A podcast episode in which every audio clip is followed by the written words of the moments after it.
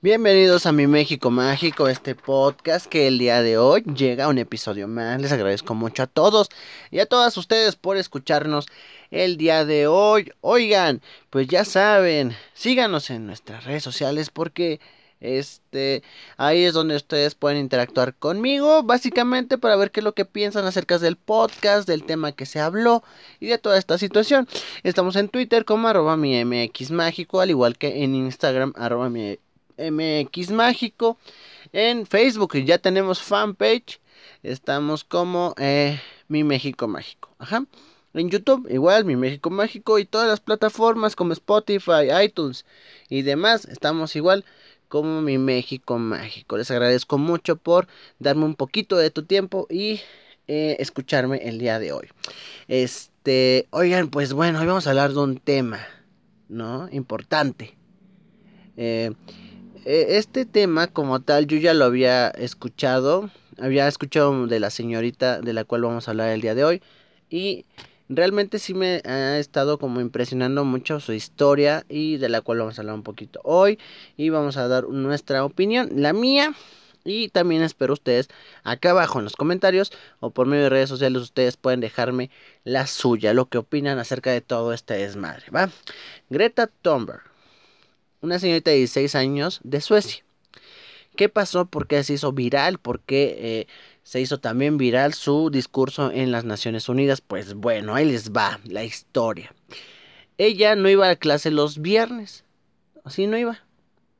¿Por qué? Porque el viernes iba al Parlamento a, a protestar por el cambio climático.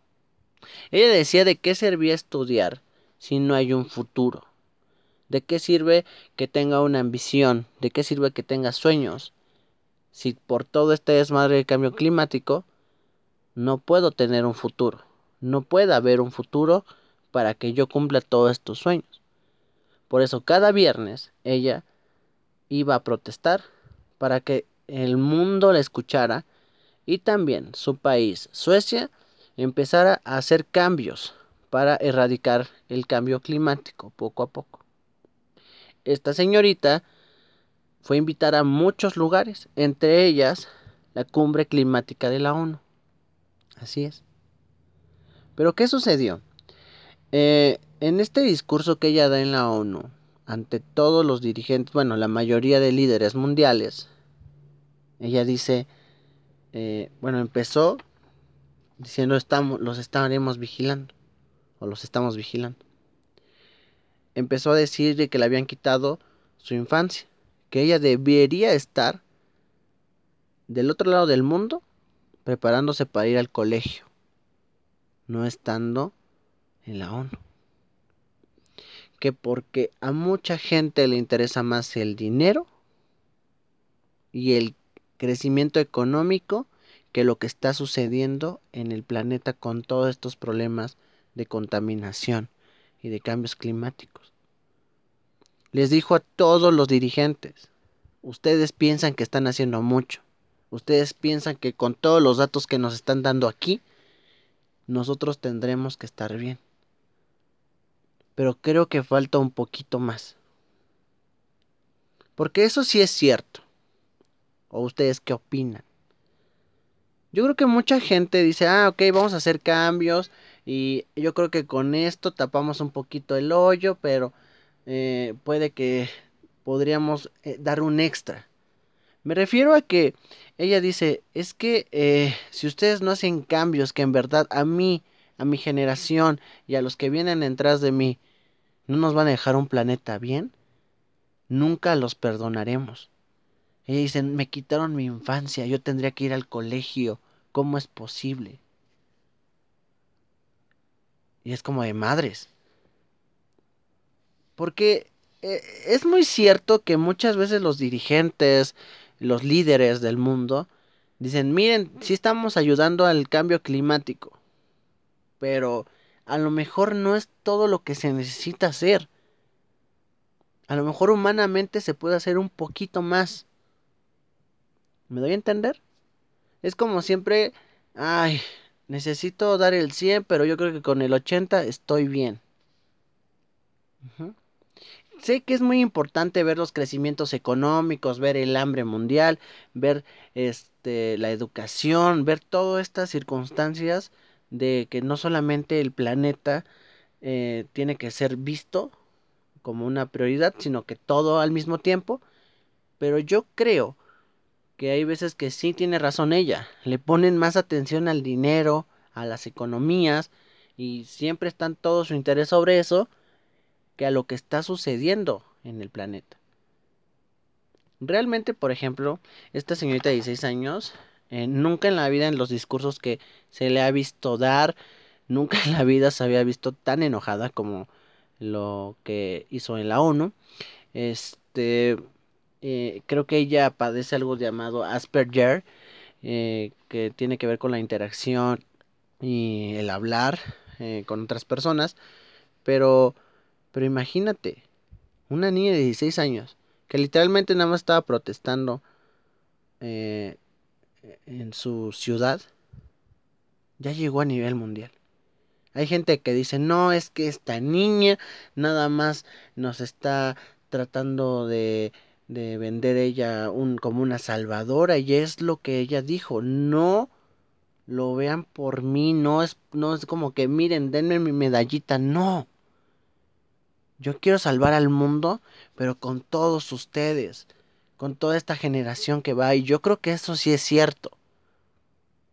Porque hoy en día ya la educación de los más niños, de los jóvenes, de todo esto, ya empieza en el pedo. Sí está padre que tengas sueños, pero también tienes que aprender ya a tener una educación ecológica. Cuando, por ejemplo, yo tengo 22 años no estaba tan cabrón el tema cuando yo estaba chico. ¿Me doy a entender? ¿Pero por qué? Porque ya es muy fácil ver en redes sociales todo lo que está sucediendo, todos los problemas climáticos en Europa. En Europa no puede haber tanto calor, güey.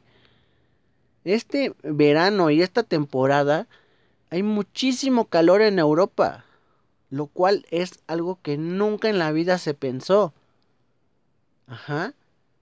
En París llegaron creo que hasta cuarenta y tantos, lo cual jamás se pensó que en París se podría llegar a eso. En Berlín, güey, ya tendría que empezar a hacer frío y todavía hace calor. Por todos estos problemas de los cambios climáticos. Y todavía se atreve la gente a decir, no es que esto es inventado, es que esto no está tan cabrón, nada más nos tratan de meter miedo. O es que esta niña está inventada, esta niña nada más lo hace por atención. O sea, esta niña para llegar a Nueva York se tardó 15 días. Y usted me va a decir, ¿por qué se tardó tanto que se fue de gira mundial? No. Ella desde Suecia hasta Nueva York se fue en velero. ¿Sí? Porque dijo, si me voy en avión voy a contaminar un chingo. Yo creo que si me voy en velero voy a hacer menos contaminación. Se tardó 15 días en llegar. Cuando llegó, la ONU la recibió con 17 veleros con 17 puntos en cada uno escrito, donde eh, estos 17 puntos son para combatir este cambio climático. Estos 17 puntos se expusieron. El de ella eh, decía, crean en la ciencia, crean en los científicos. Eso es algo que también ella dice. ¿Por qué carajos no vemos a la ciencia si la ciencia es lo que nos da pauta para todo. Y tiene razón. Hay mucha gente que literalmente está en contra de la ciencia, piensa que Dios y su religión va a salvarnos. Hay gente que de plano no hace caso de nada. Sí, usted me va a decir, yo qué tengo que hacer o qué puedo hacer para que apoyar a mi cambio, a, a mi país, a mi estado, a mi comunidad. Yo les he dicho y les dije siempre en el podcast del Amazonas. No porque alguien chasquee los dedos así, de la noche a la mañana el planeta va a cambiar. No.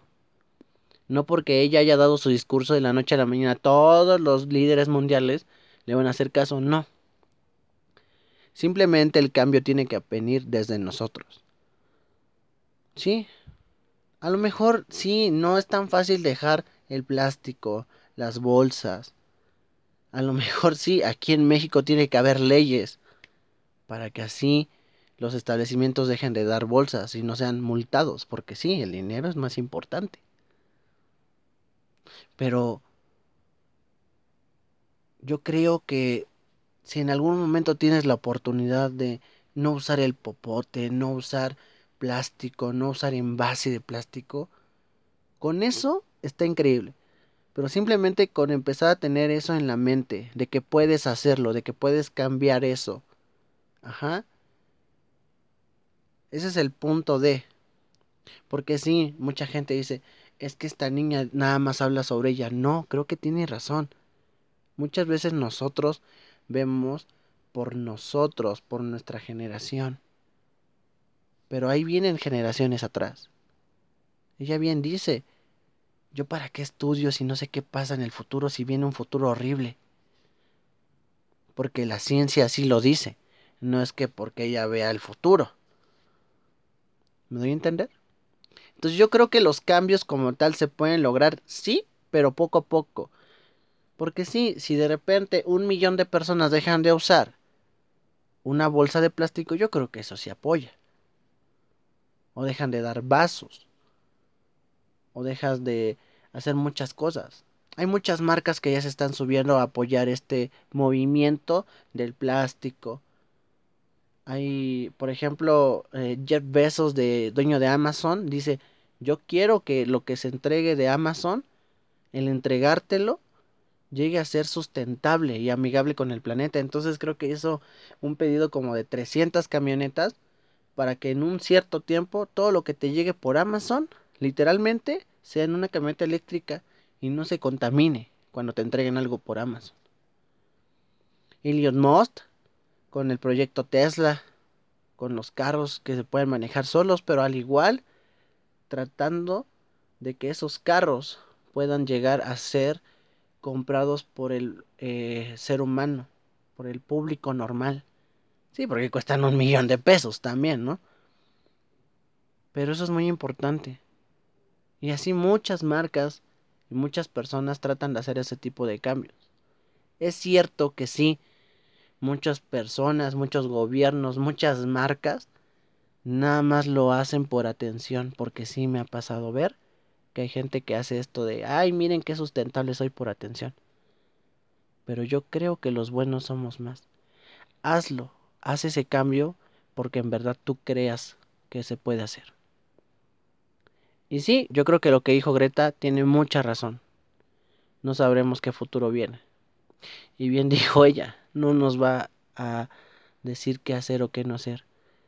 Y lo que dijo es, no los vamos a perdonar, así le dijo a los líderes. Porque también los líderes tienen que aprender a dar un poquito más. Ese extra siempre se puede lograr. Ya saben, en Twitter, en Instagram, arroba mi MX Mágico, quiero saber lo que tú piensas acerca de todo este tema. Al igual en YouTube, puedes dejar acá abajo tu comentario. En Spotify en iTunes, arroba mi MX Mágico y mi México Mágico. Les agradezco mucho por haberme escuchado el día de hoy. Y ya sabes, si puedes, deja de usar una bolsita.